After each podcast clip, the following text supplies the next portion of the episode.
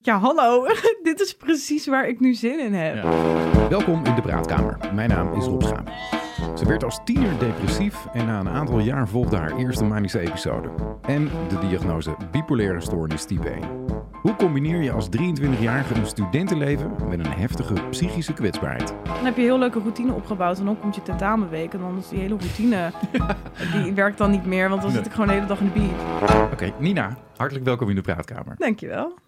Uh, fijn dat je er bent. Je hebt je vorig jaar ook al een keertje aangemeld, hè? Ja, anderhalf jaar geleden, anderhalf denk jaar, ik. Ja. ja, toen ben ik niet gekomen. nee, waarom niet? Vertel. Uh, omdat ik toen volgens mij een depressieve episode had. Um, dus ik had echt de kracht niet uh, om mijn bed uit te komen. En uh, toen heb ik me daarna ook nooit meer aangemeld eigenlijk. En het was eind vorig jaar ja, een paar maanden geleden dus eigenlijk, um, dat ik ook weer een depressieve episode zat en dat ik op een gegeven moment dacht van, ja, misschien moet ik weer eens even een podcast of zo gaan luisteren, heb ik al een tijdje niet meer gedaan. En toen kwam ik weer bij jouw podcast uit. En dat was eigenlijk heel fijn en daar haalde ik heel veel uit. En toen dacht ik, nou, misschien kan ik toch wel weer een nieuwe poging wagen. En nu zit ik hier. Wat mooi. Ik, ik vind het echt heel mooi. Eh, je mag best weten dat ik af en toe best een beetje moeite heb met het volhouden van deze podcast. Ja, dat kan ik me voorstellen. Het kost mij ook best wat. Ja. Uh, maar als ik dat soort berichtjes lees, zoals die van jou, dan denk ik, ja, nou ja, dit, dit is waar ik het voor doe. Ja, precies. Ja, en dat is ook waarom ik hier zit. Omdat ik dacht van, ja, ik heb... Het is een heel raar idee dat je mensen kan helpen. Dat, dat kan ik soms een beetje moeilijk bij met mijn hoofd. Maar dan denk ik, ja, weet je, ik heb een paar afleveringen geluisterd en dat heeft me zoveel rust gegeven. Als ik dat voor één persoon kan doen, ja, top. Mooi nou, meegenomen. precies. En daarom denk ik ook, nou ja, ik kan er gewoon met goed fatsoen niet meer stoppen. Ja, nee, ja, dat is ook zo. Ja. ja. Nou, bedankt voor die druk. Ja, geen probleem. Nee hoor, dat is, eh, dat is echt helemaal niet erg. Uh, maar vertel, wat, uh, waar gaan we het over hebben? Uh, ja, er is veel... waar zullen we beginnen? Nou, ik heb me in eerste instantie aangemeld omdat ik uh, ben gediagnosticeerd met bipolaire stoornis type 1. Uh, dus toen stond mijn leven een beetje op zijn kop ineens. En ik, ik zat al wel lang bij een psycholoog en ik had al wel een hoop problemen. Maar dit, uh, dit kwam erbij en toen dacht ik, oké, okay, ja, dit is wel... Uh, ja, dat was wel even een klap in het gezicht. Waar had je het begin last van dan? Waar begon, waar begon het mee? Mm, nou ja, ik kampte sowieso al heel lang met depressies. Echt, dat is al begonnen toen ik 14 was. Uh, en niemand snapt eigenlijk echt waarom. Uh, dat je dan denkt, ja, dan ben je 14. Waarom ben je depressief? Waar, ja. waar heb je nou, waar moet je nou met jouw leven? Ja, je hebt, ja, je hebt alles wat je wil. Ja.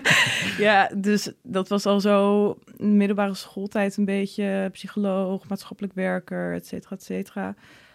Um, en uiteindelijk uh, heb ik uh, PTSS opgelopen omdat ik op mijn zestiende ben verkracht. Mm.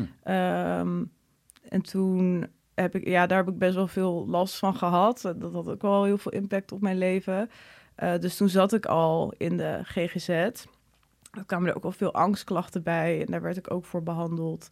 En ja, op een gegeven moment ging het eigenlijk allemaal wel goed. En hm. de EMDR had aangeslagen en mijn angstklachten gingen wel weg. Dus toen uh, zei mijn psycholoog ook van, nou, ik denk dat we misschien binnenkort wel gewoon kunnen afronden. Um, toen werd ik manisch. ja, ja, en dan kom je er niet meer uit. Nee, nee, nee dan nemen ze geen afscheid meer van je. nee, nee. Ze en werd je echt vol manisch, echt, ja. echt manisch. Ja, echt. Hm. Uh, het heeft vijf of zes weken geduurd. En uh, Oh, dat ging alle kanten op. Dat was, echt, uh, dat was echt heel heftig. Ik heb het sindsdien ook nooit meer zo heftig meegemaakt als toen. Um, ja, en ik had natuurlijk, je hebt zelf ook niet door dat je manisch bent. Je nee. denkt echt van dat je een code hebt gekraakt en dat je voor altijd gelukkig gaat zijn en dat het het beste is wat je ooit is overkomen.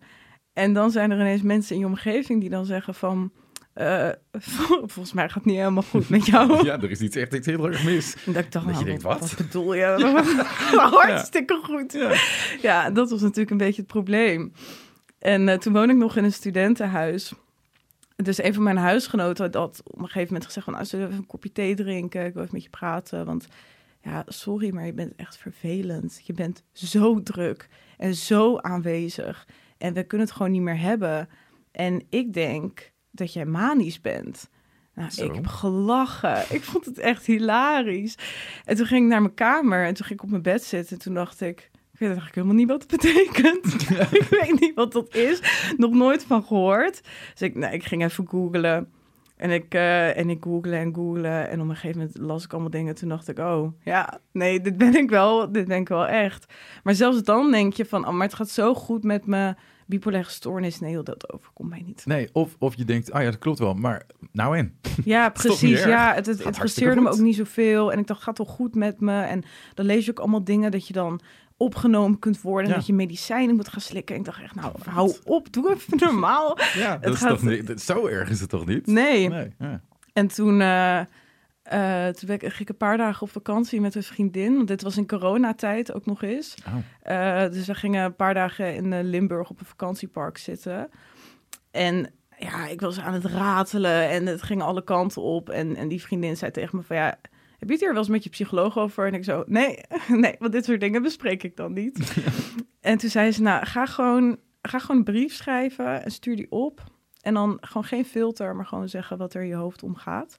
En toen heb ik om kort voor elf avonds heb ik mijn psycholoog een mail gestuurd van 2000 woorden. Zonder interpunctie. Klink, klinkt echt heel manisch. Ja. En zij belt mij de volgende dag op en ze zegt: Nina, volgens mij gaat het niet zo goed. ik zeg: Nee, dat denk ik ook niet.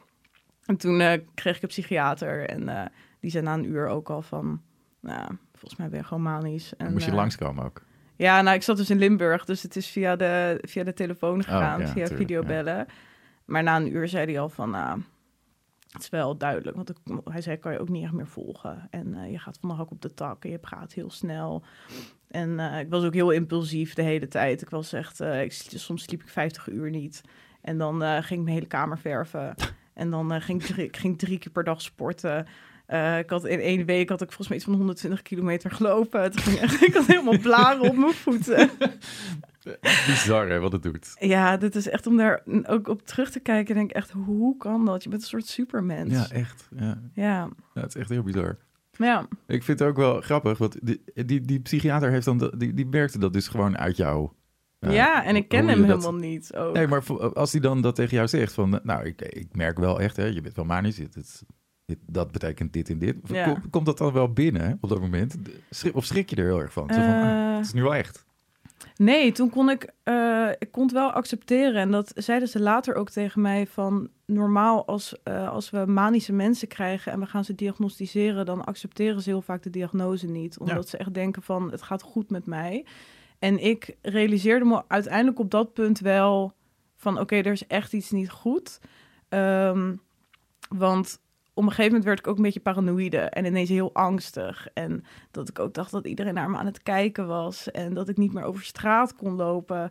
En dan denk je op een gegeven moment wel van oké, dit voelt nu zodanig onprettig dat het inderdaad echt niet goed is. Het is niet gezond. Nee. En dan uh, denk je oké, nou ja. En toen? Het is wat het is. Want toen moest je naar de psychiater. Nou, dan krijg je ja. natuurlijk een hele gezellige gesprekken over wat voor medicatie er allemaal is, die je kunt gebruiken. Ja, ja. Wat traject ga je dan in? Ja, ja, dus toen, uh, want ik zat toen nog bij de instelling waar ik werd behandeld voor trauma. Dus zij waren ook helemaal niet ingesteld op bipolaire mensen. Um, dus toen heb ik een psychiater gekregen, ben begonnen met lithium vrij snel. Um, en slaapmedicatie. En uh, een beetje therapie om gewoon te accepteren van, nou oké, dit is wat een bipolaire stoornis is en dit is wat het met je gaat doen en dit is wat jij ermee kan doen. En uh, toen hebben ze hem ook aangemeld uh, bij Altrecht en daar zit ik nu uh, iets langer dan een jaar, hm. denk hm. ik. Hier nu, in Utrecht? Ja, in Utrecht, ja. ja. Dus, dus ik ben uiteindelijk heb ik dan die overstap gemaakt.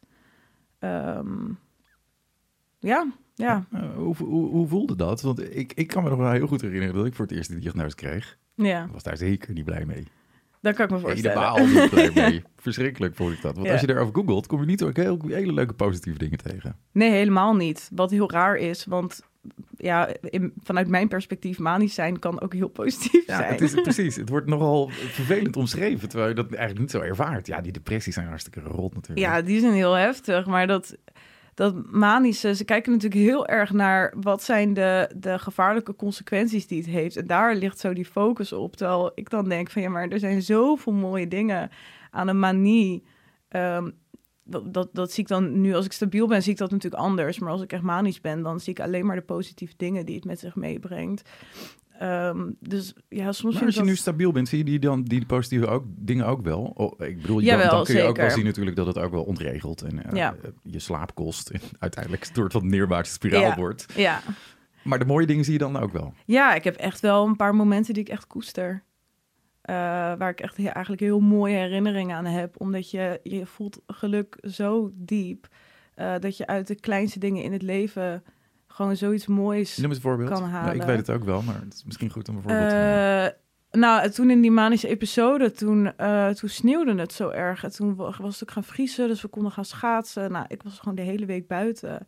En ik was alleen maar aan het wandelen en snowboarden en schaatsen. En ik was met allemaal mensen op pad en gewoon heel veel lol gehad. Um, en ik, ik, was gewoon, ja, je bent ook zelfverzekerd, je bent actief, dus je voelt je ook goed over jezelf. Um, ik was heel creatief en uh, ik was lekker aan het dansen ook veel. En dat zijn wel kanten van mezelf waarvan ik het soms ook jammer vind dat ik die moeilijk naar boven kan halen als ik stabiel ben. Want dan ben je daar wat voorzichtiger in. Ja. En toen liet ik het lekker los. Toen dacht ik heb ook een beetje het idee dat je een soort van extra radartje hebt. Dat de dingen die mooi zijn in de wereld makkelijker binnenkomen als je manisch bent. Ja, ja. Ja, of dat ik dan ging wandelen en dan was de lucht blauw en dan waren de vogeltjes aan het fluiten. Dan kon ik echt huilen van geluk. Ja, dat vond ik ja. zo fijn. Ja. En natuurlijk geniet ik daar nu ook van, maar het is wel anders. Ja, ja dat is, uh, ik kan me dat ook heel goed voorstellen. Ja. Ik heb ook zo'n moment dat ik een keer uh, met muziek opliep ergens, ook een beetje in een vrolijke stemming. En dat ik ook echt moest huilen van hoe mooi de zon was tegen een, een, boom die daar zo stond. Maar als ik op hetzelfde stukje nu loop, en ik ben stabiel, dan denk ik, waar uh, pannenkoek te janken over die zon. maar toen voelde dat zo mooi. Ja, ja, dat klopt. Ja, dat heb ik ook heel erg. Dus dat zijn momenten die ik wel um, echt koester. Dat ik daar dan zo intens van heb genoten. Um, en uh, ja, daar kijk ik dan wel gewoon graag op terug ook. Ja, dat snap ik. De, uh, er zit alleen natuurlijk ook wel een andere kant aan uh, die bipolaire medaille. Ja. Hij is niet voor niks bi. die depressies zijn natuurlijk echt afschuwelijk. En daar, die zijn intens. En daar ja. heb je dus echt vanaf je veertiende al echt wel gewoon op dezelfde manier een beetje last van. Ja, ja op mijn veertiende voor het eerst. En uh, toen hebben mijn ouders mij naar een kinderpsycholoog gestuurd. Want ik was uh, ook suicidaal en ik uh, beschadigde mezelf heel erg. En daar zijn mijn ouders toen achter gekomen. Die hebben mij toen naar een psycholoog gestuurd. En die was zo van, volgens mij heb je een seizoensgebonden depressie. Want het was winter. En het jaar erop had ik ook weer in de winter een depressie. Um, ja, er is niet zo heel veel mee gedaan. nee, maar, de, maar, je bedoelt ook qua medicatie of therapie? Ja, of... gewoon niks. Ik vond die therapie sloeg ik helemaal nergens nee. op. Het was cognitieve gedragstherapie, maar dan, dan kwam ik daar en dan... Weet je, dan denk ik, ja, ik ben 14, maar ik ben 14 en depressief. Dus er gaat wel iets mis in mijn hoofd. Dus je hoeft me niet te behandelen alsof ik een klein kind ben. Want blijkbaar denk ik wel op bepaalde manieren die mij heel erg raken nu. Um, en ik werd heel erg behandeld als een klein kind. En dan was het zo van... Uh, oh, dan gaan we even wat negatieve gedachten proberen om te zetten. Oh ja, het is slecht weer vandaag. Hoe gaan we daar een positieve gedachte van maken? En dan ging ik naar huis en dan dacht ik... oké, nu kan ik van regen en zon maken. En dat is het. Top. Ja, maar dan lig ik vanavond in bed en dan ben ik nog steeds aan het ja, huilen. omdat ik morgen naar school moet. Ja. en uh, omdat ik me eenzaam en alleen voel. En omdat ik het idee heb dat niemand van me houdt. Dus ja. um, dat, het is dat fijn werkt. dat die regen dan een zonnetje wordt. maar whatever. Ja, ja. ja dus dat, dat had niet zo heel veel nut. En dan kwam, kwam dat ook omdat die depressie zo diep zat. Dit is ook gewoon heel lastig überhaupt te weten waarom je depressief bent. Soms weet je dat ook helemaal niet. En is er ook helemaal nee. niet de reden voor. Maar als je 14 bent, kan ik me helemaal voorstellen dat het ja, vrij lastig is, zeg maar. Ja, ik snapte het ook niet, want ik had nee. wel gewoon, weet je, ik heb, ik heb gewoon ouders en een zusje en ik had allemaal vrienden op de middelbare school. Um, dus ik, ja, dat ik ook dan dacht van, ik had helemaal niks om verdrietig over te zijn. Waarom voel ik me dan zo? Want ik heb alles wat ik nodig heb. Uh, ik heb alles wat, wat je je maar kan wensen als mens, maar toch ben ik niet gelukkig. Ja, ja en waarom dat was, geen idee. Dat, ja, dat was gewoon nee, zo. dat, dat is nou juist vervelend aan de depressie. Ja, het is niet precies. aanwijsbaar dat je denkt, oh, daar komt het door. Dan ben ik daardoor. Dat, Ja. dat heet somber. Of weet ik veel, verdrietig of eh gekwetst. Maar als je depressief bent, dan is het vaak ook... Je hebt geen idee waarom. Nee, en dan ben je 14, dus dan snap je het al helemaal, Eh, Helemaal niet. Nee, en dit, zijn er- niet dit zijn geen dingen die je op school leert. Nee, precies. En het is natuurlijk voor... m- Mijn dochter is nu tien, dus we, ze is gelukkig nog niet op die eh, leeftijd. Maar als je straks gaat, gaat puberen, dan moet ze ook zich leren hè, in zo'n groep gedragen en zo. Dat is allemaal hartstikke ingewikkeld Ja. als je tiener bent. En dan komt dat er ook nog eens een keer bovenop. Ja, precies. Ja. Uh, kon je er met je vriendinnen die je had wel over praten? Mm, Of, Het- of had- vertellen wat er zeg maar het had omging? gekund. Ik deed het niet echt. Hm. Eh, omdat ik, eh, en ik weet niet waarom, maar ik heb altijd al heel veel mensen in mijn omgeving gehad die, met wie ik kan praten. Maar ik, ik ga gewoon op slot. En Ja. dat doe ik dan niet omdat ik dan bang ben voor afwijzing en dat mensen het niet begrijpen. En ehm, nou ja, kijk, ik, ik, ik sneed mezelf. Dus mijn, op een gegeven moment zaten mijn hele armen onder. Dus ja, als je dan ging gimmen en je zat in een kleedkamer, dan zagen vriendinnen wel ehm, dat ik op dat punt was. Dus die hebben me wel ook een paar keer aangesproken van, weet je, we zijn er voor je. En Ah, als goed. je erover wil praten. Dus dat was heel mooi. Ehm, maar Hielp dat? ja, het was een fijn idee als ik echt niet meer kon, dat er dan iemand was bij wie ik terecht kon. Maar toch praatte ik niet over de inhoud, omdat ik zelf ook niet zo goed snapte wat er in mijn hoofd gebeurde. Ehm, en als ik nu depressief word, dan weet ik de aanleiding ook niet. Maar ik heb wel een veel duidelijker beeld van: oké, waar ben ik depressief over? Waar zit ik mee? Ehm, en dan kan ik dat nog proberen in woorden te omschrijven. Maar dat kon ik toen ook helemaal niet. Dus Nee. dan sloot ik mezelf maar gewoon op op mijn kamer. Ja, na een maand of zeven of acht of zo ging ik een keer weg. En toen het jaar erop ging het weer opnieuw. ja, ja, dat is niet echt te, doen, doen, maar nee. nee. nee. Dus dat was zwaar. Dat kan ik me voorstellen. Ja, Maar je vertelde ook al eh, net, op je zestiende gebeurde er dan wel iets waar je wel een aanwijsbare reden voor zou kunnen hebben om te denken, oh, misschien, dit, dit is wel echt heel vervelend wat er is gebeurd in mijn leven. ja, ja. Dat realiseerde ik me ook niet op dat moment. Dat Ook heeft niet? echt lang geduurd Echt? ook. Ja, want daar praat ik ook niet over. Ja, maar dat vroeg ik me dus af, want ik, ik, je zei, ik liep toen al bij de GGZ toen, toen dat gebeurde. Heb je dat dus ook niet meteen verteld dan daar? Nee, ik zat toen niet meer bij een psycholoog. Ik eh, zat toen wel bij een maatschappelijk werkster. Ehm, die heb ik het wel verteld. En een aantal vriendinnen heb ik het verteld. Ehm, maar ja, mijn vriendinnen wisten ook niet zo goed wat ze ermee aan moesten. Want dat was echt... Ja, dat hoor je niet elke dag. Dus die Nee. hadden ook zoiets van... Oké, eh, dit is niet goed, maar eh, ja, wat moeten we hier nou mee doen? Ja, dat wist dan natuurlijk ook niet echt iemand. Nee. Eh, Was het iemand bekend? ja, het was mijn, mijn baas. Ah. Ja. Dus dat, dat maakt het ook nog eens lastig dat ook heel veel andere mensen hem kenden. Kende? Ah. En ja, mijn maatschappelijk werker was eigenlijk zo van... Mijn advies is, zeg tegen je ouders, ga naar een psycholoog. Maar ik was 16, dus ik kan, dan ben je meerderjarig in dat opzicht... dat ze niks meer zonder jouw toestemming tegen je ouders of voogd mogen zeggen. Ah, oké. Ehm, en ik had zoiets van, ja, dat wil ik niet. Ja, en dan houdt het op. Ja. Dus vriendinnen van mij hebben ook heel vaak gezegd... Nien, alsjeblieft, bespreek met je ouders... want dat gaat je zoveel helpen... want zij kunnen jou dan verder helpen. Ja, en ik weigerde gewoon. Maar je vertelt het nu een beetje zo, eh, ja, dat zien mensen niet, want het is audio. Ja. Maar, af, maar af en toe met een beetje glimlach zo op je gezicht. Maar het is ook, ik kan me wel voorstellen dat het wel een hele pittige, alleen eh, eenzame, moet ik zeggen, periode is geweest dan. Als je dat niet met mensen besproken of met vriendinnen kon bespreken. Ja, dat was het ook eigenlijk. Ehm, want dan kom je op een gegeven moment ook in zo'n fase dat je je natuurlijk gaat afvragen: wat heb ik fout gedaan? En is dit mijn schuld? En eh, ik had dit niet moeten doen, of ik had dat niet moeten doen. Heb ik verkeerde signalen afgegeven? En als je daar dan, als je dan niemand hebt die dan tegen je kan zeggen: het is niet jouw schuld. Precies. Ja, dan blijf je daar heel erg in hangen en Ja. dan kom je niet meer uit. Dus dat was niet zo handig eigenlijk, dat ik met niemand besprak. Nee. Ja. En daardoor heb je er dus veel meer last van gehad dan je eigenlijk zou... eh, Ja, want uiteindelijk barst er een bom. Want dan krop je het zo erg op. Eh, ja, dat gaat natuurlijk gewoon geheid fout. Wat gebeurde er dan? Ehm, Nou, ik ging uh, studeren op een gegeven moment in Utrecht. En ik had een vriendje van de middelbare school. En eh, ja, ik, ik heb echt verkeerd man in mijn leven gehad. Maar deze jongen was ook niet echt heel erg aardig. Um, en dat was een heel ingewikkelde relatie. En toen ging ik studeren en toen groeiden we een beetje uit elkaar. En toen uh, zag ik ook, omdat dan kom je in een nieuwe omgeving en je ontmoet allemaal nieuwe mensen. En dan kan je ineens ook van een afstandje naar je relatie kijken. En toen dacht ik, holy shit, uh, ik laat mezelf echt als stront behandelen. Dus toen heb ik het uitgemaakt.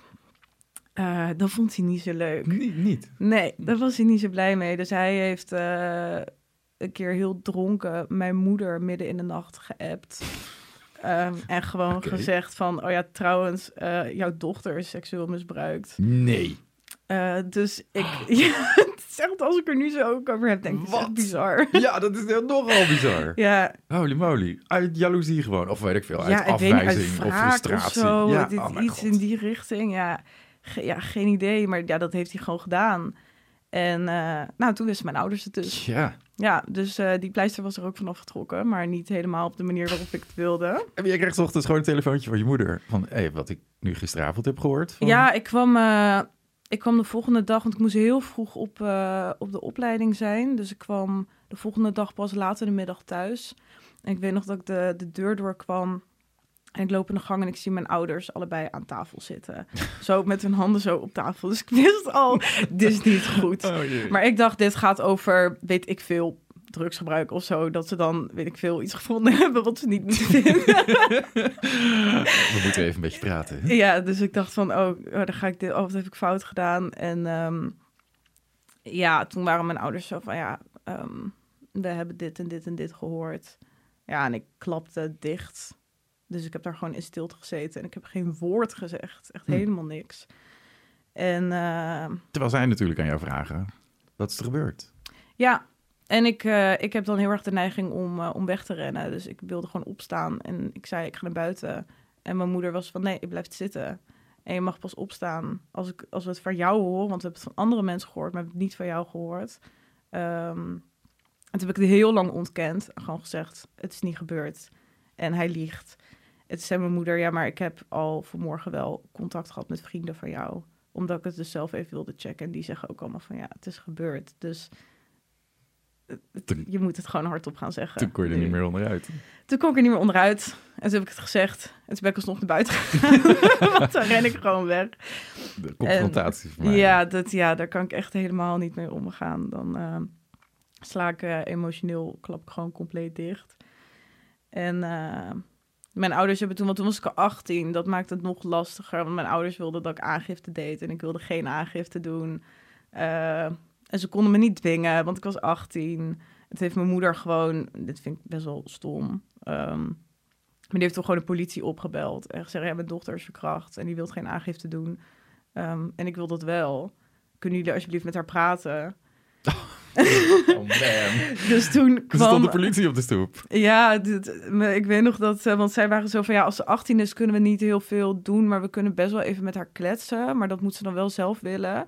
Maar mijn moeder komt dan gewoon mijn kamer binnen met de telefoon... en zegt, ik heb de politie, de politie. aan de lijn. Wil je, uh, wil je alsjeblieft even met ze praten? En dan dacht ja, maar op dat moment kan je dan ook gewoon niet zeggen van... nee, dat wil nee, ik niet. Nee, nee. Ja, en dan hang je even 10 minuten met die vrouw aan de lijn... en zij was zo van, je hoeft geen aangifte te doen... maar je kan wel langskomen. En toen had ik zoiets van, oké, nou ja, dan ben ik van het gezeik af. Dus toen ben ik maar naar het politiebureau gegaan. Toen dacht ik, dan heb ik dat gehad. Uh, geen aangifte gedaan uiteindelijk. Um, maar daarna heb ik wel... Wat moet je er dan doen? Wat ging je er dan doen? Ja, dan ga je gewoon het hele verhaal vertellen in detail. En dan gaan ze überhaupt kijken van, is hier sprake van een misdrijf en op welk vlak? En als je aangifte zou doen, uh, wat zou dat dan betekenen? En wat hm. voor straf zit er eventueel aan? En wat zijn andere opties die je oh, hebt? Dat is ook wel goed dat ze dat Ja, ze hebben het heel netjes aangepakt. Um, en dan krijg je ook gewoon bedenktijd. Dus je hoeft het echt niet op dat moment gelijk uh, te beslissen. Dus heb ik twee weken de tijd gekregen. Maar ik wist al vanaf het eerste moment, ik ga geen aangifte Waarom doen. niet? Ik snap het wel hoor. Um, bang. Kan me wel ergens voorstellen. Maar... Heel erg bang. Mm. Um, omdat ik heel erg bang was dat hij nog iets tegen mij zou gebruiken, dat hij achter me aan zou komen. Uh, omdat hij zou weten dat ik het was. Het is natuurlijk anoniem, zoiets. Maar ja, ik dacht, hij weet 100% dat ik het ben. Um, en zo ja, of hij moet het zo vaak gedaan hebben dat hij dat niet meer weet. Ja, maar dat, maar ik hoop dan toch dat dat in ieder geval niet het geval is. Um, maar ze hadden ook wel bij de politie gezegd van ja, dan ga je een rechtszaak in en dan ben je zeker een jaar bezig. Um, heel eerlijk, de kans dat je het wint is klein, want er zijn geen getuigen. En het was anderhalf jaar later, dus ze kunnen dan ook geen sporenonderzoek meer op je lichaam uh, doen. Ja. Dus ze zeiden, er is geen bewijs, het is jouw woord tegen de zijne. Je mag het proberen, maar het is wel een emotionele rollercoaster. En zo stabiel. En zo stabiel was ik niet. Want mijn studie hing ook aan een zijde draadje. En uh, toen kwamen de PTSS-klachten heel erg op. En toen heb ik gezegd, weet je wat, ik ga dan liever naar een psycholoog. En er gewoon aan werken en trauma verwerken. En dan vind ik het goed. Nooit spijt van gehad? Nee. Nee, soms denk ik er wel eens aan en dan denk ik, heb ik spijt? En dan denk ik, nee, dit was wel de beste keuze. Als in het liefst wil ik dat hij opgesloten wordt. Ja, maar dat was, maar dat was je denkt eigenlijk... toch nog wel, die gast die daar zit, wat verdorie. Ja, maar het was eigenlijk niet meer realistisch. Um, dus ik, ik denk dat dat goed zo is. Ja. Ja.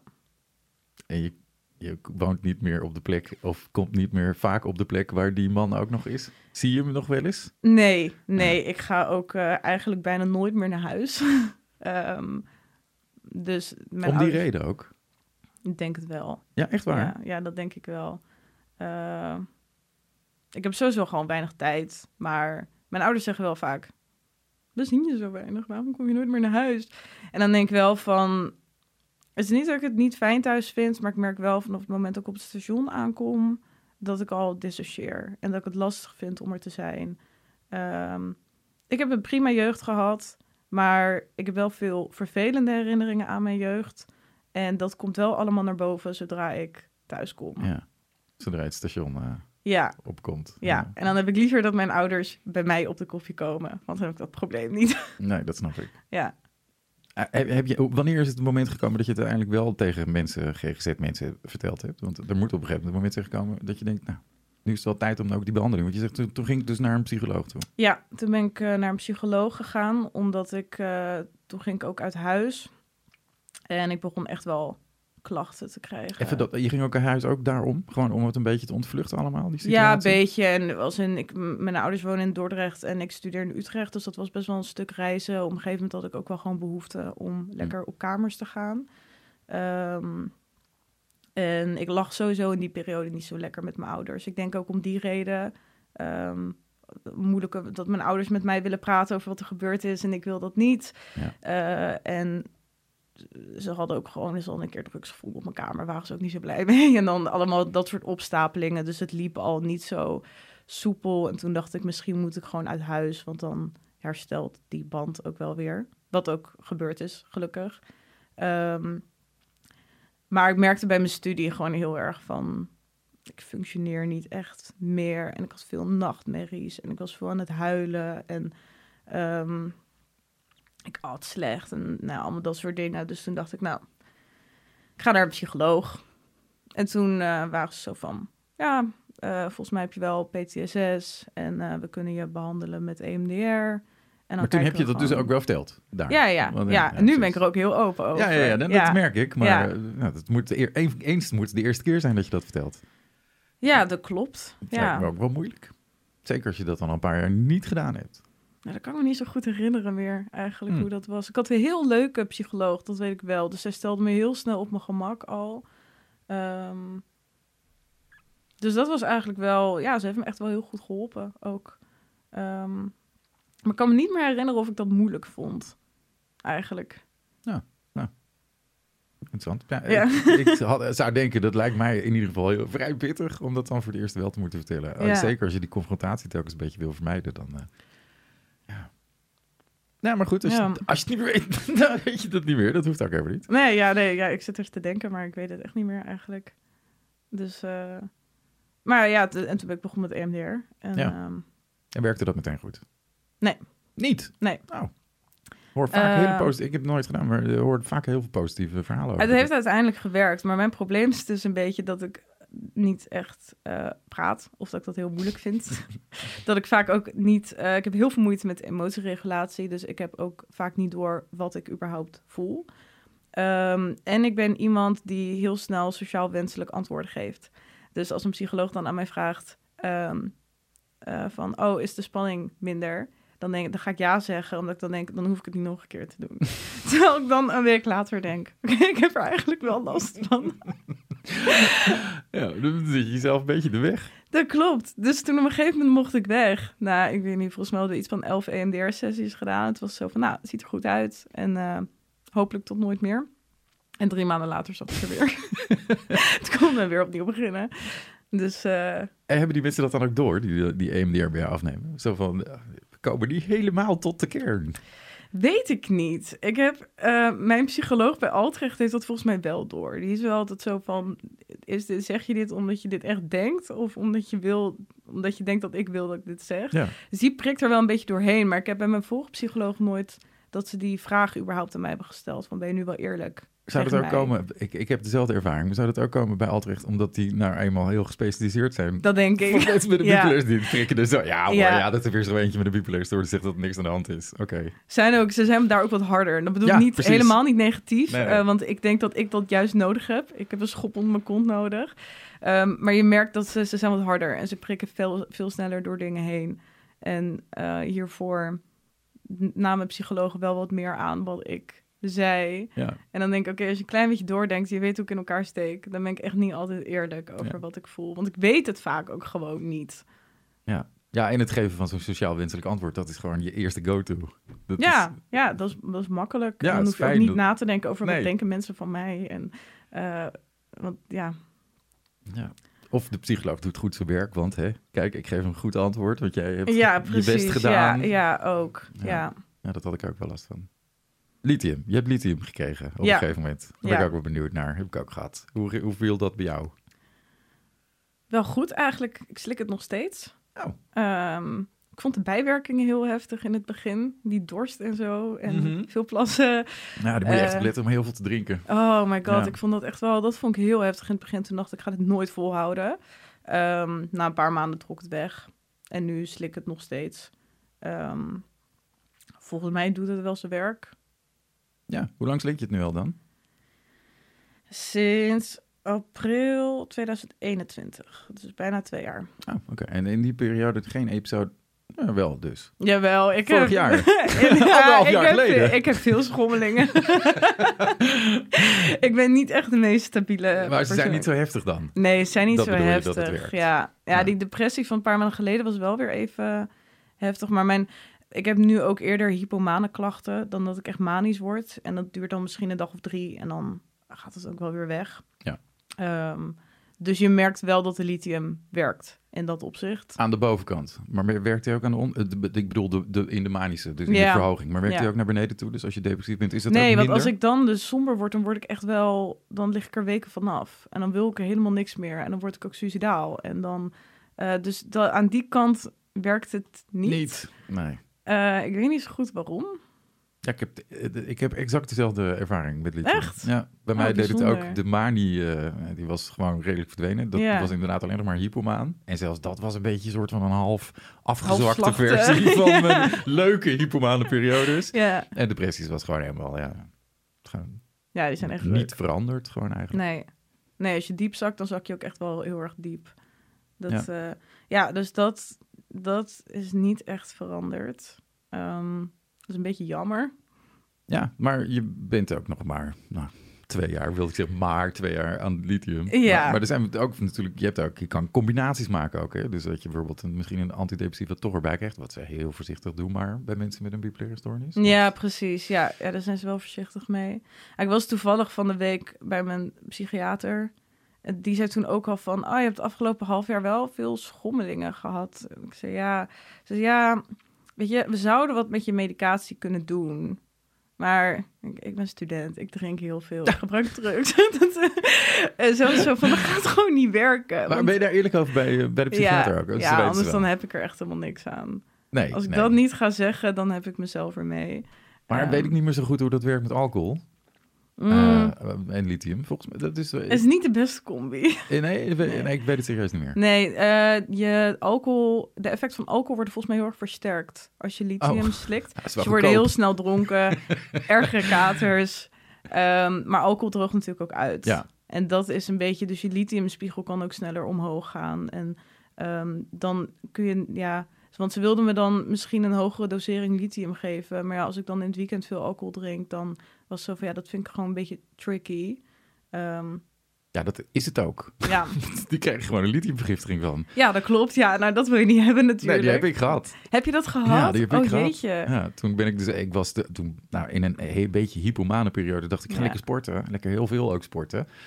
Terwijl ik dus lithium gebruikte. En toen ging ik zoveel zweten en zoveel ook afvallen en zo, dat ik dat helemaal oh, niet meer bij kon drinken. Dus ik uh, ben op een gegeven moment gewoon van mijn stokje gegaan. En wat, wat gebeurde er daarna?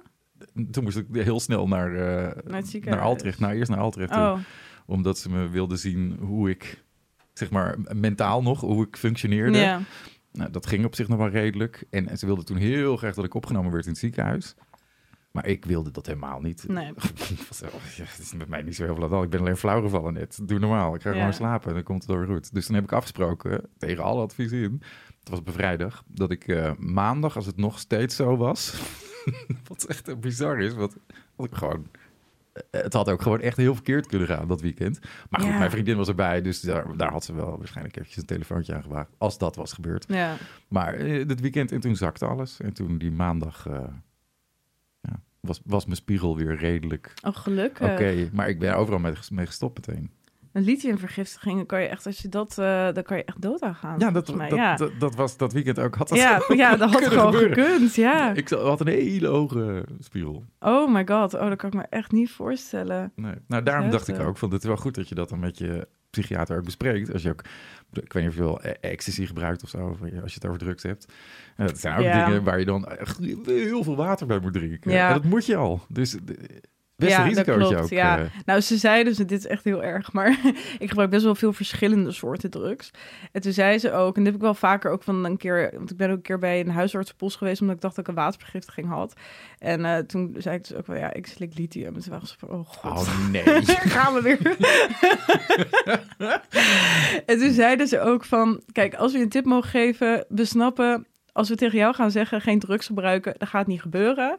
Dus als je dan moet kiezen, het liefste MDMA of ecstasy, want het heeft het minst heftige effect op je hoofd. Uh, maar dingen als speed en cocaïne en zo, psychedelica, moet je gewoon echt, echt met je tengels vanaf blijven. Ja, eigenlijk wel. Dus dat probeer ik nu. maar psychedelica ook? Nou, dat heb ik nooit echt... Um, oh. ik, heb, ik heb wel eens een paar keer gebloot in mijn leven, maar ik vond het nooit zo interessant eigenlijk. Tot vorig jaar ineens. Toen had ik een boek gelezen en toen dacht ik, oh, ik zou echt een keer truffels willen gebruiken. Ehm, dus dan heb ik dat gekocht. Dan kan je gewoon kopen op internet. Ja. Uh, dus, ik, dus ik truffels kopen. En toen heb ik zo'n microdosis genomen. En daar merk je dan helemaal niks van. En uh, een paar dagen later had ik een randpsychose. Echt? Ja. En toen oh, belde ik de psycholoog. En hij was zo van, heb je nog iets gedaan de afgelopen dagen? En ik zo... Um, van een microdosis ook gewoon? Ja, ik zei, ja, ik heb een microdosis truffels gebruikt, maar dat heeft toch niet zo heel veel effect. En hij was zo van, nou, blijkbaar wel, want eh, je hebt het nu, dus uh, niet, niet meer doen. Dus dat doe ik nu dus ook gewoon echt niet meer. Nee. Uh, want daar, ja, die kant wil ik echt niet op. Ja, ik heb veel mensen die, die je ken, die hebben ayahuasca gebruikt. Oh, ja. Ja, en dat lijkt mij fantastisch om een keer te proberen, maar ik ga me daar ook echt niet aan wagen. Nee, ik ook niet. Nee. En ook gewoon LSD en, en, en truffels en paddo's. Dat, dat lijkt me echt wel heel erg intens. Als je daarin vast komt te zitten en je hebt een bad trip, dan, dan ben je gewoon fucked. Ja, nou, maar ik, ik zou ook zeggen, een bad trip kan ik nog wel overleven, denk ik. Zo'n een dag of twee of een weekend. Maar eh, ik lees ook wel dingen over dat het gewoon een blijvend blijvend soort van schade uh, veroorzaakt. Ja, daar ben ik dan een beetje bang voor. Van als ik een bad trip krijg, ja, dat is heel vervelend op dat moment. Maar de kans is dan super groot dat ik daarna gewoon psychoses ga ervaren. ja. Daar zit ik niet zo op te wachten. Nee, niet echt. Nee, ik vind het wel goed geweest. Zo. Ja. Hoeft niet nog meer bij te komen. Nee.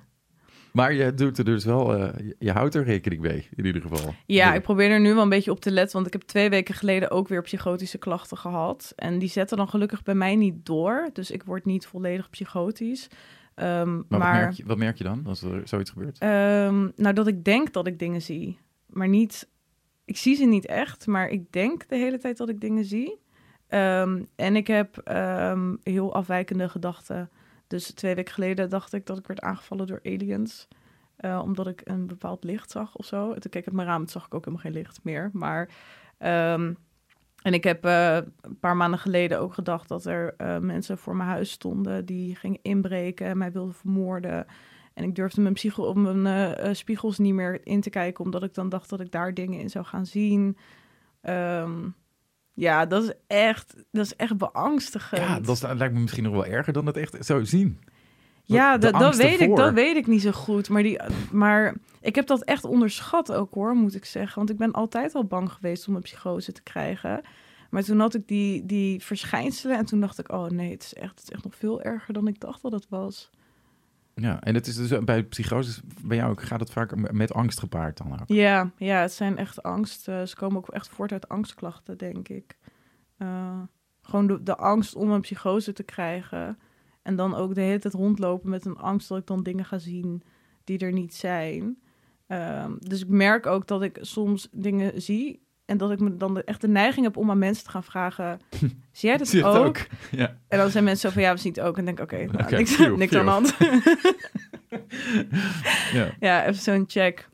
Maar daar ben ik dus wel de hele tijd bang voor. En dan zegt mijn vriend bijvoorbeeld ook van... ja, maar eh, je bent gewoon stabiel nu. Dus er is niks aan de hand, toch? Maar wat doe je dan op zo'n moment als je dat wel eh, voelt of eh, dat, ervaart? Ga je dan eh, vroeg naar bed? Zo van, nou, weet ik veel, beetje rusten? Of eh, nee. Dus, psychiater bellen? Of, nee, ja. Ik heb die van twee weken geleden... toen had ik al hypomane klachten... want ik had tentamenweek... en dan schiet ik altijd een beetje door. En ehm, toen heb ik dus tegen niemand iets gezegd. Omdat ik dan aan de ene kant denk... dit is normaal en ik stel me aan en er is niks aan de hand. Ehm, en aan de andere kant ben ik bang als ik tegen mensen zeg, word ik dan, dan word ik opgenomen. En daar heb ik echt geen zin in, heb ik geen tijd voor. Kan ik het maar beter voor mezelf houden, voor. hopen dat het een keer overgaat. Eh, ja, slims anders. Maar dat is gewoon, dat is de logica die ik op dat moment heb. Ja, ja, dat snap ik.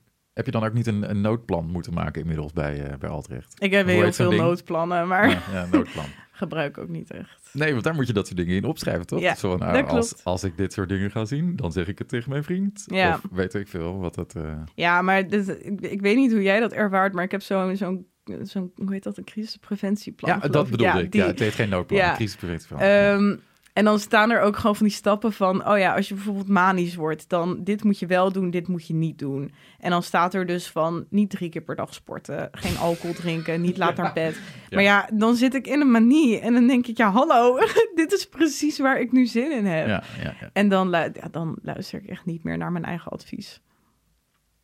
Nee. Ik luister sowieso niet echt naar advies. Ja, ik ken dat wel heel erg. Ja, ik ben inmiddels toch wel ja, een beetje... Ik herken er heel veel in, want ik was echt exact, exact hetzelfde. ja. Maar ik heb inmiddels toch wel een beetje... En dat is denk ik ook gekomen sinds ik een gezinnetje heb. Dat ik ook wel denk, en het gaat niet alleen maar om mij. Ik moet nu ook gewoon even dat niet doen. Ook al wil ik het nog zo graag. Eh, het is niet goed voor mijn eh, stabiele leventje. Ja, precies. Ja, en ik, ergens weet ik dat ook wel. Ik hoop ook dat ik, als ik wat ouder word, dat dat, dat, dat gevoel wat sterker wordt. Ik ben 43. Het Eh, wordt, het ja, ik wordt- ben 23. Dus dat Dus scheelt nog wel. even- ja. ja. En mijn psychiater zei van de week ook van, weet je, je bent student. En ik snap dat het lastig is, want ik heb geen vaste baan. Ik heb geen vaste tijden dat ik ergens moet zijn. Ehm, en heel veel dingen in mijn leven zijn spontaan. Want al mijn vrienden zijn van mijn leeftijd en iedereen doet spontane dingen. Ja, probeer dat maar eens in een structuur te gieten. Ja, precies. En eh, ehm, ja, dus dat, dat maakt het wel gewoon lastig. Want ik probeer, ik doe nu echt wel heel erg mijn best om een beetje routine in mijn dag te krijgen. Ik ben ook niet zo goed in zelfzorg. Dus ik dacht op een gegeven moment van misschien moet ik gewoon beter voor mezelf zorgen. En wat regelmatiger eten. Ehm, en dat gaat op zich wel goed. Maar als je dan ineens dagen hebt dat dan ja, iedereen van alles van plan is. En dan eh, ja, werkt dat niet meer. Dan ga je gewoon mee. Ja, in ga ik gewoon mee. Ja. Ja. of dan heb je een heel leuke routine opgebouwd en dan komt je tentamenweek en dan is die hele routine, die werkt dan niet meer, want dan Nee. zit ik gewoon de hele dag in de biep. En dan, dan is ook mijn eetschema is dan anders en dan is mijn slaappatroon anders. Wel lastig lijkt me En- dat. Ja, dat is wel ja, vervelend, want dan ben je gelijk je werk kwijt. Want merk je ook, die, precies, al die moeite die je dan hebt gedaan. Omdat, ja, en het is heel moeilijk om dat weer op te pakken. Ja, ja. Dus, Terwijl ja. je ook het effect wel snel merkt, denk ik. Of niet? Eh, Ja, als ja, het ja. wel zo. Dus als je echt een weekje zo, zo routine, routinematig leeft en gestructureerd, dan merk je wel verschil. Ja, ik ging ineens drie dagen achter elkaar gewoon normale maaltijden eten. En toen dacht ik ineens, oh, wat voel ik me goed. Ja. En toen keek ik zo naar het lijstje en toen dacht ik, oh ja, ik eet. dit Ja. helpt zoveel. Dat maaltijden eten. Zeg maar het brandstof in je Ja, lichaam gooien. precies, ja. dat is wel handig. Dus dat is wel fijn om te zien dat, het, eh, wel, dat zulke simpele dingen heel veel effect kunnen hebben eh, op je gezondheid. Maar het is wel moeilijk om eraan vast te Maar houden. het is ook, ja precies, het is ook voor jou dan ook weer niet zo relevant. Nee, Nee. Nee. Nou, voor mij is dat dus wel nu een stuk relevanter. Maar Ja. dat, je hebt helemaal gelijk. Het maakt heel veel uit. Fysiek, wat je naar binnen stopt, dus of je beweegt ochtends, of je een beetje eh, die structuur kan vasthouden. Dat scheelt echt enorm. Maar wat ook echt enorm scheelt, en misschien moeten we er ook nog even over hebben, oh, therapie eh, is, is ook wel fijn. En dan heb ik het Ja. niet eens per se over therapie bij een GGZ-instelling, maar ook dingen als meditatie, die je gewoon kunnen helpen. Een beetje mindful worden. ja. Is dat ook een beetje jouw, jouw ervaring? Of Ik, dat- eh, eh, ik heb wel een tijdje geprobeerd te mediteren, maar ik ben dus niet zo goed in consequent zijn. Dus dat laat ik dan al heel snel vallen. Ehm, ik ben wel, ik hou heel erg van wandelen. Dus dat probeer ik wel echt erin te houden. Gewoon elke dag even naar buiten. Eh, het liefst minimaal een half uur. En dan gewoon even rust aan mijn hoofd en frisse lucht. Ehm, Heel belangrijk. en ik ga straks de pelgrimstocht lopen. Dus ik Oeh. hoop dat dat wat met mij gaat doen. Echt waar? ja. Helemaal. Ehm, duizend kilometer. Ah, awesome. Dus van de grens tussen eh, Frankrijk en Spanje en dan helemaal door naar Santiago. Door de bergen. Ja. Ah, gaaf. Ja, gaaf. Ja, ben heel zenuwachtig. Wanneer ga je dat doen? Eh, ik ga in mei weg en dan ongeveer zes weken, denk ik, plan ik. En dan ga ik daarna nog even op vakantie naar Portugal. Alleen. Ja. Ja. Hoe kom je daar zo bij om dat te doen? Ehm, ja. Nou, ik hou heel erg van wandelen, dus dat is wel... ja. Dat is wel fijn, ja. ja, ja eh, dat is een beetje in corona natuurlijk heel erg ontstaan. En toen ehm, ben ik afgelopen zomer met mijn vriend... eh, hebben we een trektocht in Italië gedaan door de Dolomieten. En toen dacht ik van, oh, dit, is echt, dit doet me zoveel goed. Ik wil dit echt langer gaan doen. Ehm, en ik kende best wel veel mensen die de pelgrimstocht hadden gedaan. En toen dacht ik van, oh, het is best wel laagdrempelig, soort van. Ehm, het is maar het bekijkt, maar... Nou ja. Eh, het is vrij laagdrempelig, want je hoeft er niet per se helemaal afgetraind voor te zijn. Nee. Ehm, en toen dacht ik, als ik dan een periode vrij neem van mijn studie, dan heb ik ook geen einddatum nodig. Dus dan kan ik er gewoon zo lang over doen zoals ik wil. Ehm, en toen dacht ik, nou ja, ik ga dat gewoon doen. En daar ben ik dan ook altijd een beetje impulsief in. Dat, dan heb ik iets in mijn hoofd en dan denk ik, oké, nou dan ga ik dat doen. En dan ga ik dat ook gewoon doen. Maar zit, het, zit er iets meer in dan alleen maar eh, leuk, lekker duizend kilometer wandelen? Of ben je ook een soort spiritueel ergens naar op zoek? Ja, ik wil heel erg geconfronteerd worden met mezelf. Ik ben, ik ben niet zo goed in alleen zijn. Ehm, ik ben heel erg afhankelijk van mensen. eh, en van wat zij van mij vinden en van me denken en sociale interacties. Ehm, en ik dacht, het is ook wel goed om eens een keer gewoon echt alleen te zijn. ehm, zodat ik tijd heb om na te denken. Want Daar ben ik ook niet goed in, want ik zoek de hele tijd afleiding. Omdat ik niet met mijn hoofd achter wil blijven. Mhm. Eh, ik kan ook niet goed ontspannen, want dan word ik ook helemaal gek van mezelf. Dus toen dacht ik, nou ja, dan is... Het klinkt zo herkenbaar. Dat is echt bizar. Ja, ik denk dat er heel veel mensen zoals wij zijn. Ja, dat denk ik ook. Ja. Maar ja, ik, toen dacht ik van, nou ja, oké, dan, dan een tijdje alleen zijn lijkt me goed. Eh, wandelen is goed. En dan hoop ik ook gewoon een beetje nieuwe inzichten te krijgen. Ik weet niet op wat voor manier, dat zie ik dan wel als het zover is. Ehm, maar niet als het... Wat ik nu heel erg heb als het niet goed met me gaat, is dat ik dan gelijk afleiding zoek. Vaak met mensen, maar ook gewoon in andere dingen. Dan ga ik vaak de stad in. En, Om maar niet te ehm, hoeven denken. Ja, om maar niet na te hoeven denken. Maar daardoor weet ik eigenlijk helemaal niet zo goed hoe ik op mijn eigen benen moet staan.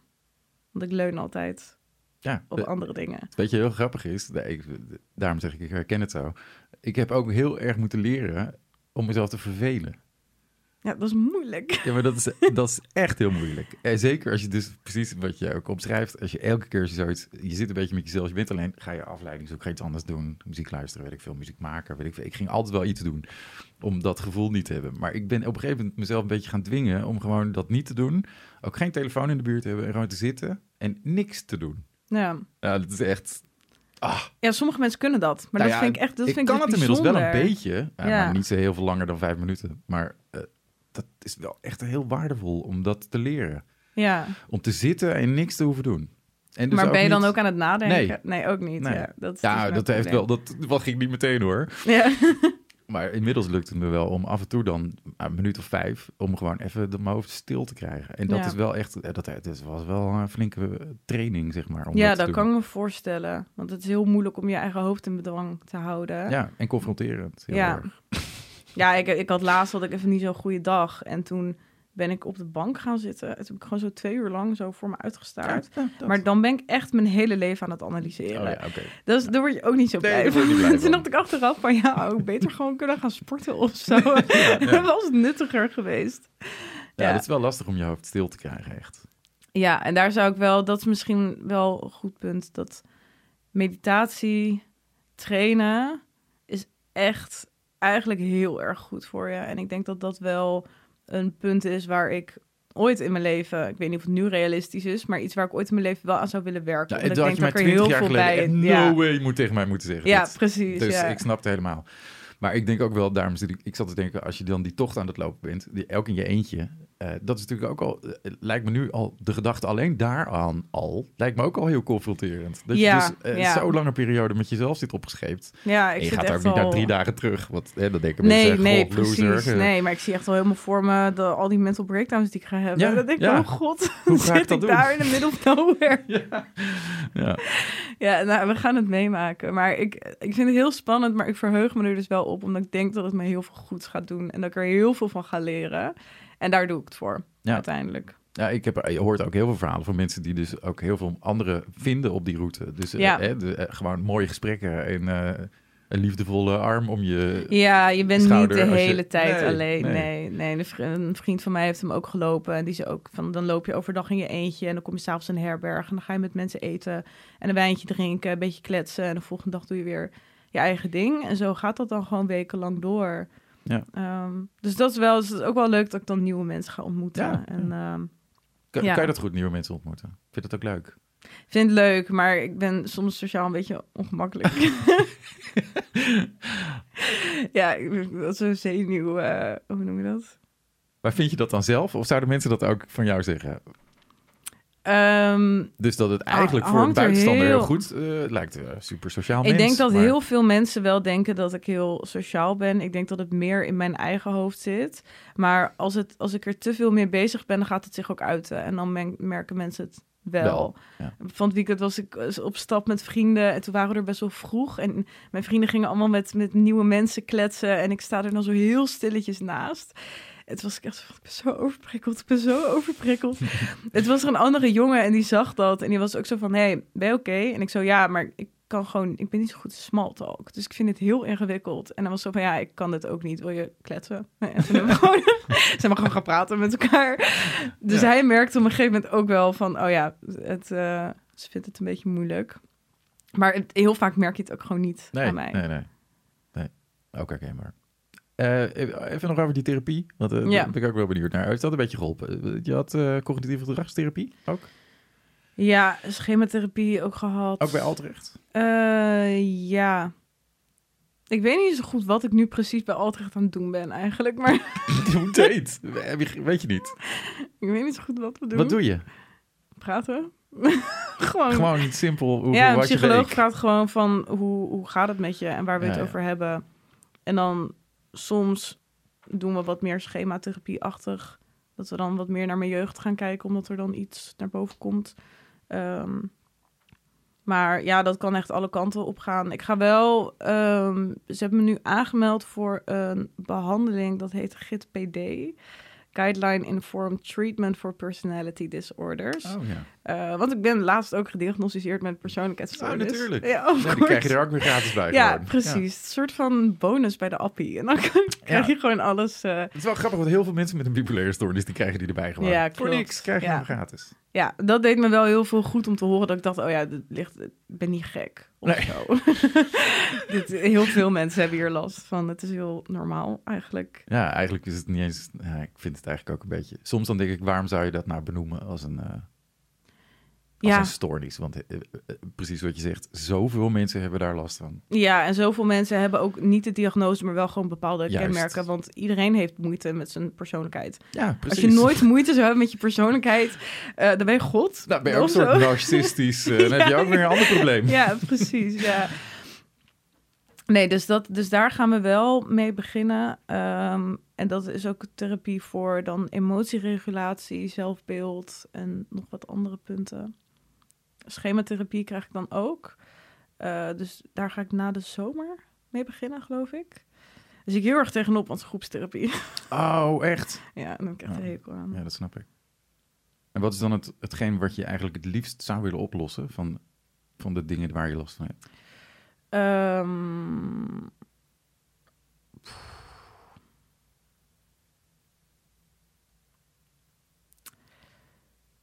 dat ik heel erg afhankelijk ben van andermans mening.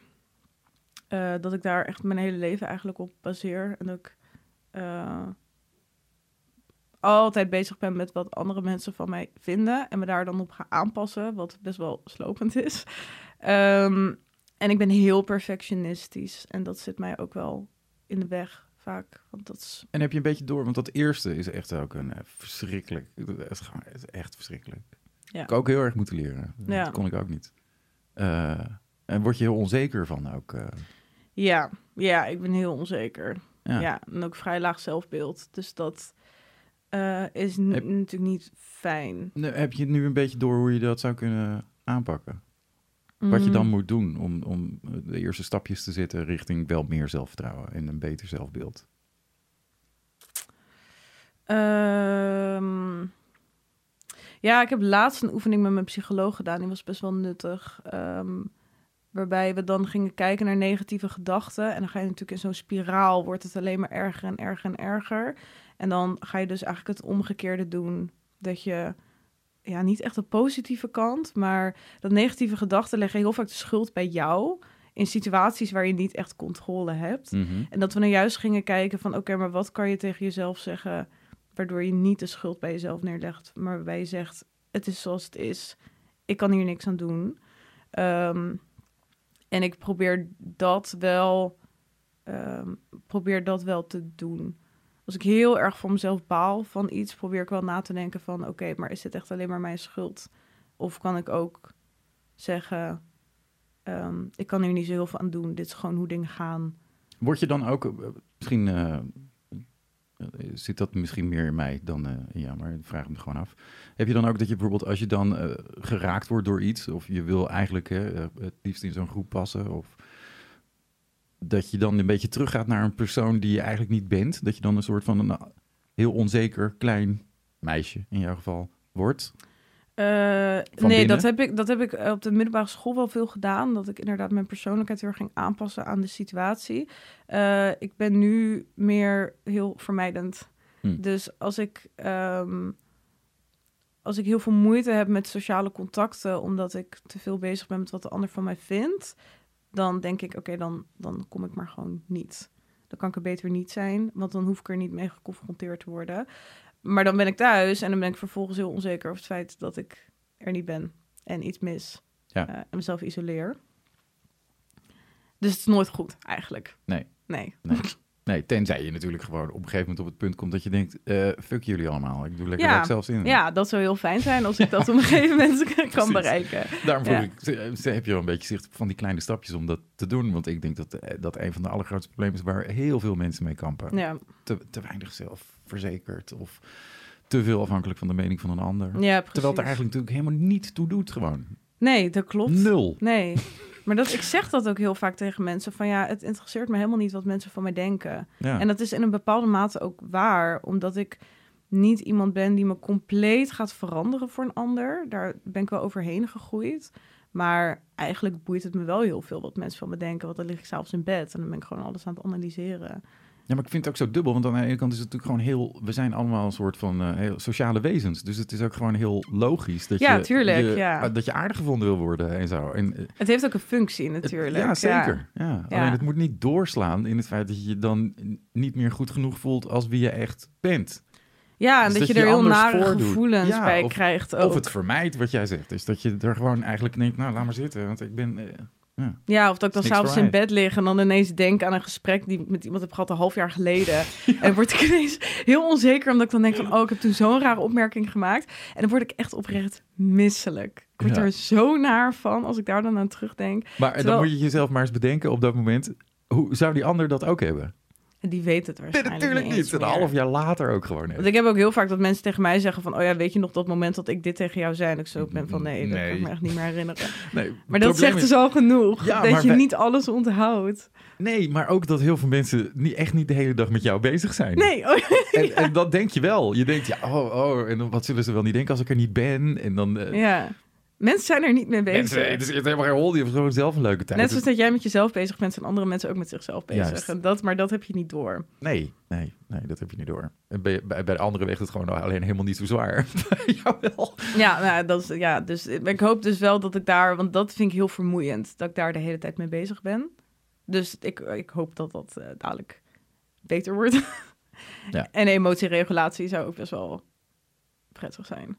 Als dat wat stabieler wordt. Ja, en heb je daar trucjes voor dan? Want het is, daar, daar ja, dat lijkt me ook, dat lijkt me ook nog een opgave. Want het is ook gewoon direct hoe je reageert op iets. Ja. Hoe, hoe doe je dat dan weer? Uh, ik heb van een psycholoog wel een keer geleerd dat... Um, uh, toen had ik heel veel paniekaanvallen. Het zei ze, paniek is geen emotie. Paniek ontstaat doordat je emoties aan het opkroppen bent... en die kunnen er niet uit en dan raak je in paniek. Dus wat je dan het beste kunt doen... is gewoon even blijven zitten en even ademhalen... En dan voelen wat je voelt. En dat er heel even laten zijn. en dan gaat het meditatie. Weg. Nou, toen zei ik weet nog dat ze dat zijn dat ik echt dacht, ja, nee, dit werkt niet voor mij. Ja, juist de, hele reden dat ik emoties opkrop is omdat ik ze niet wil voelen, want het is te heftig als het eruit komt. Nou, ik ben erachter gekomen dat het hartstikke meevalt. Als je het gewoon laat zijn, dan duurt het misschien even twee minuten en dan gaat het weer is het weg. weg. Ja. Bizar is dat. Ja, Het, ja. Weet je waar het ook heel goed mee werkt? Nou. Ook niet dat je daar last van hebt. Dat had ik vroeger wel. Boosheid. Oh, woede. Daar had het ook zo goed bij. Je kan je helemaal verliezen natuurlijk in woede. Ja, Maar als je gewoon even twee minuten neemt en even het voelt van waar zit dat nou? Wat voel ik nou precies? Nou, eer dat je dat gevoel te pakken hebt, is het weg. Ja, klopt. Ja, dat moet ik ook echt wel leren. Want boosheid kan ik heel makkelijk in blijven zitten. Verdriet kan ik makkelijker loslaten. Ja. Uh, maar boosheid kan ik zo lang in blijven ja, hangen.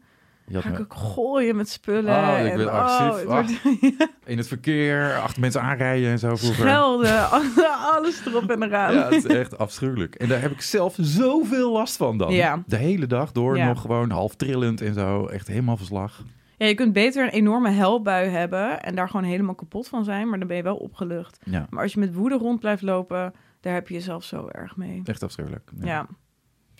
Goh, wat een wijze lessen allemaal.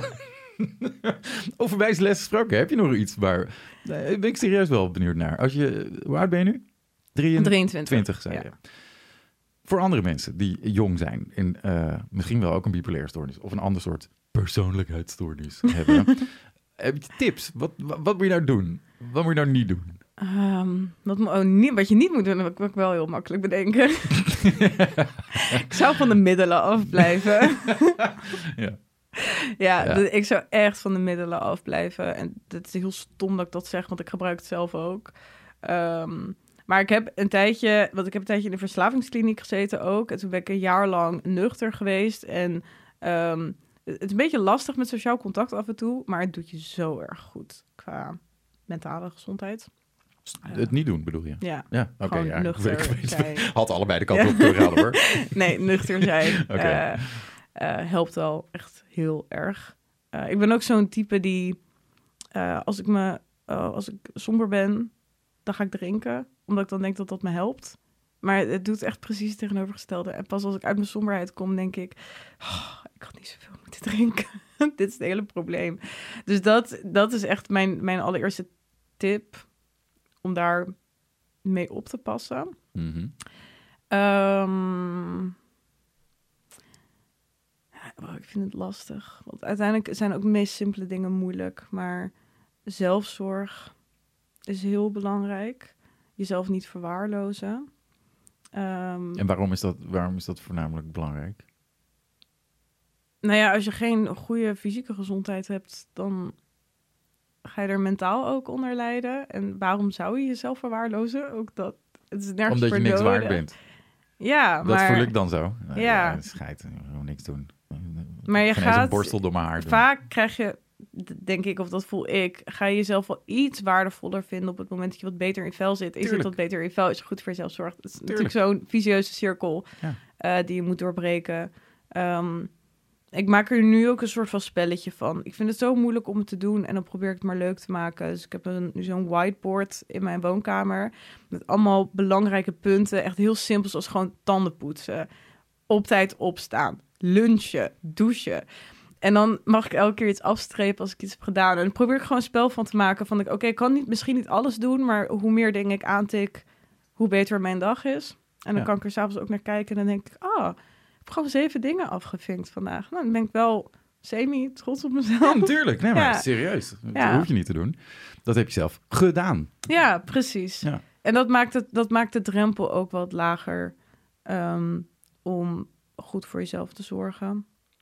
En dus de positieve eh, nou, feedback of zo die je van jezelf Ja. krijgt daardoor. Ja, ja. die je niet zo snel van andere mensen krijgt. Nee. Want als ik de deur uit ga, is er niemand die tegen me zegt... Hey, je hebt je tanden gepoetst Wat goed dat jij je vanmorgen." tanden hebt gepoetst. Nou... Maar dat, soms heb je dat wel even Ja, nodig. nee, I know, ik snap heel goed wat je bedoelt. Dus dat moet je van jezelf... Dat, dat is een hele goede manier om het op te schrijven... en dan aan het eind van de dag te kijken... Goh, ik heb gewoon... Ze want als je het niet opschrijft, dan ga je niet onthouden dat er zeven waren. Precies, Dus nee. zeven dingen gedaan. Nou, dat is toch wel gewoon netjes. En ook accepteren dat je babystapjes moet nemen. Vooral als je bijvoorbeeld depressief bent... eh, dan is uit bed gaan en je bed opmaken... dat voelt nou, als de zwaarste taak ter wereld... betekent niet gelijk dat je dan de hele dag actief hoeft te zijn. Je hebt je bed opgemaakt. je bent niet. uit bed gekomen. Super knap. Dat is je eerste stap. Gefeliciteerd. De rest komt vanzelf. Als je het niet doet, Dan kom je er niet. dan komt, ligt de hele dag is het gewoon is over. Blijf je in je bed liggen, ja, gebeurt precies. er niks. Dus je moet een keer de eerste stap zetten om uit bed te gaan. En daar mag je heel trots op zijn als je dat hebt gedaan. Baby steps. Ja, baby steps. Heel belangrijk. Maar Ja. ik vind het toch nog wel gra- grappig, wil ik toch nog even aan je vragen, waarom je dan nu zelf heel rationeel zegt, nou eh, jongens, eh, nooit aan beginnen aan die middelen. Maar eh, wat is het vandaag? Vrijdag? De, is het weekend? Morgen? vanavond? Ja. ja. ja. Maar dan is die gedachte wat minder aanwezig. Ja. Dan denk je, nou ik heb ook gewoon zin om gewoon een leuke avond te hebben. Ja, en ik ben, eh, want ik ben toen in een kliniek beland omdat ik echt wel heel problematisch gebruikte. En toen Wat, wat, waarvoor? alcohol en Oh. benzo's. Leuke combi ook. Ja, ik kwam echt, ik kwam de hele dag mijn bed niet meer uit. Ik was gewoon de hele dag knock-out. Ja. Ehm, en toen ben ik een soort van noodgedwongen naar een kliniek gegaan, omdat mijn psycholoog zei: Ik ga je niet meer behandelen als je je niet daarvoor laat behandelen. Ehm, dus toen ben ik een jaar clean geweest. Het is heel lastig om af te kicken, toch? Van die benzo's. Die zijn heel zwaar. Ja, ze zijn best wel zwaar. Nog verslavend Ja. bedoel ik. Ja. Ja, en ik, het was voornamelijk oxazepam, dus dat gebruik ik nu ook liever niet meer. Hm. Eh, ik merk wel als ik bijvoorbeeld een fase heb dat ik weer even themazepam voor het slapen moet gebruiken, dat ik het weer heel moeilijk vind om daar dan na een week weer mee te stoppen. Eh, maar dat, dat gaat gelukkig best wel goed. Ze geven me ook niet heel grote doosjes mee. Ik ken het. Ik krijg meestal gewoon voor een week en dan zijn ze zo van als je meer nodig hebt, dan horen we het wel. Ja. Ehm, maar toen, ja, het, het is echt gewoon heel stom. Maar sommige dingen zijn gewoon echt niet leuk als je als enige nuchter bent. het is niet dat ik dan denk van het is niet leuk omdat ik nuchter ben. Maar bijvoorbeeld feestdagen als Oud en Nieuw en Koningsdag. Iedereen drinkt, letterlijk iedereen drinkt. Ook mensen die normaal niet echt drinken, drinken dan ook. En dat waren echt de dagen die mij nekten. Had ik het heel zwaar. Ik vond sociale interactie heel lastig. Ehm, en toen had ik het op een gegeven moment een keer met mijn vriend besproken. En die was zo van, nou ja, ik denk dat je het wel kan. Je moet alleen niet gaan drinken als je alleen bent. Dat is jouw probleem. Maar als jij een biertje met vrienden wilt doen, ik denk echt dat je daar echt wel controle over hebt. En toen ben ik het langzaam weer op gaan pakken. En dan word ik heel impulsief. En dan ga ik dat doen. ik vind het wel grappig. Ik ben, uh, nou, ik denk vier jaar geleden of zo, helemaal gestopt met drinken. Ja. Nee, wel langer ook. Um, maar ik dronk ook heel, heel veel. Dat was ja. helemaal niet goed voor mij. En het is echt een stuk rustiger geworden toen ik daarmee ben gestopt. En wat mij ja. ook wel heeft geholpen trouwens in het proces van meer zelfvertrouwen krijgen. Om, juist omdat ik in de groep dan de enige ben die niet drinkt, uh, geeft dat me een soort van... Uh, nou, dat is een, een uitzonderingspositie die ik dan heb, waardoor ik me soort sterker voel van, ah, jullie, maar dat zeg ik natuurlijk niet hardop. Nee. En dat vind ik ook niet echt. Maar dan denk ik, ah, jullie hebben dat allemaal nodig en ik niet. En het is toch nog steeds gezellig.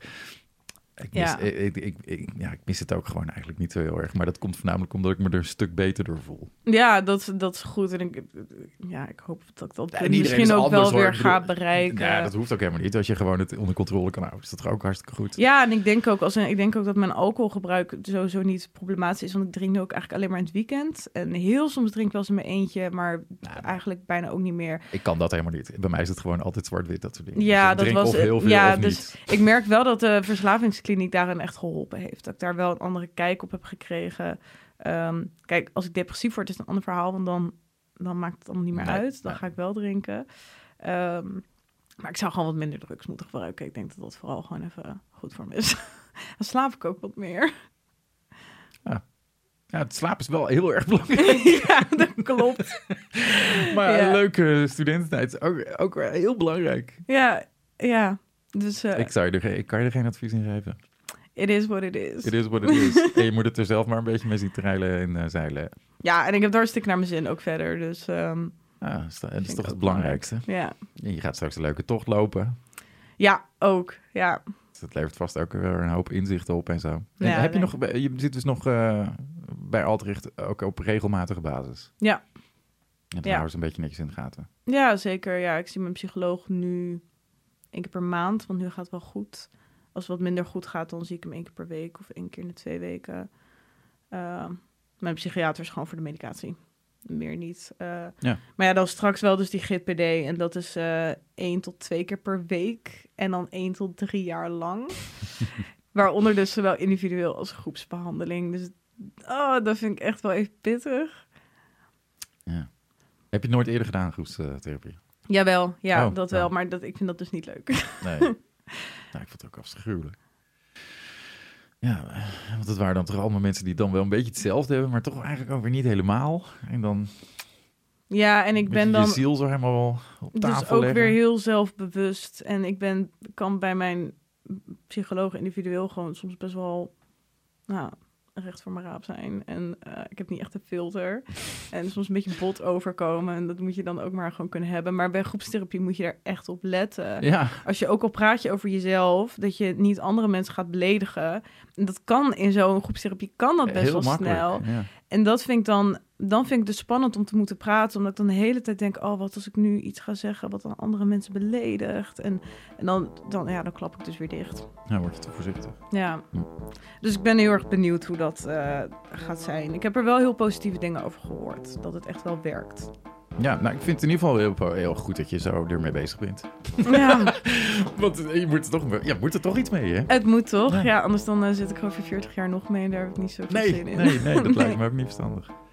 Nou, kan, kan je zeggen dat eh, van mijn 23 tot mijn 43 is er een hele hoop gebeurd. En het is allemaal iets beter geworden. Ja, Dus, nou, dat is fijn om te Het is weten. posi- positief eindigen. Ehm, als, dit, als jij niet meer iets te vertellen hebt, dan denk ik dat we er maar gewoon een eind aan moeten brengen. Nee, denk ik niet. Nee. Nou, dan eh, bedank ik je heel erg voor je komst naar de studio en voor je verhaal. Ja, jij ook bedankt. En tot zover deze aflevering van De Praatkamer. Heb je behoefte aan professionele hulp? Neem dan contact op met je huisarts. En heb je gedachten aan zelfmoord? Bel dan met 0800 0113 of met 113 en praat erover. Volgende week een nieuwe Praatkamer. Heel graag tot dan.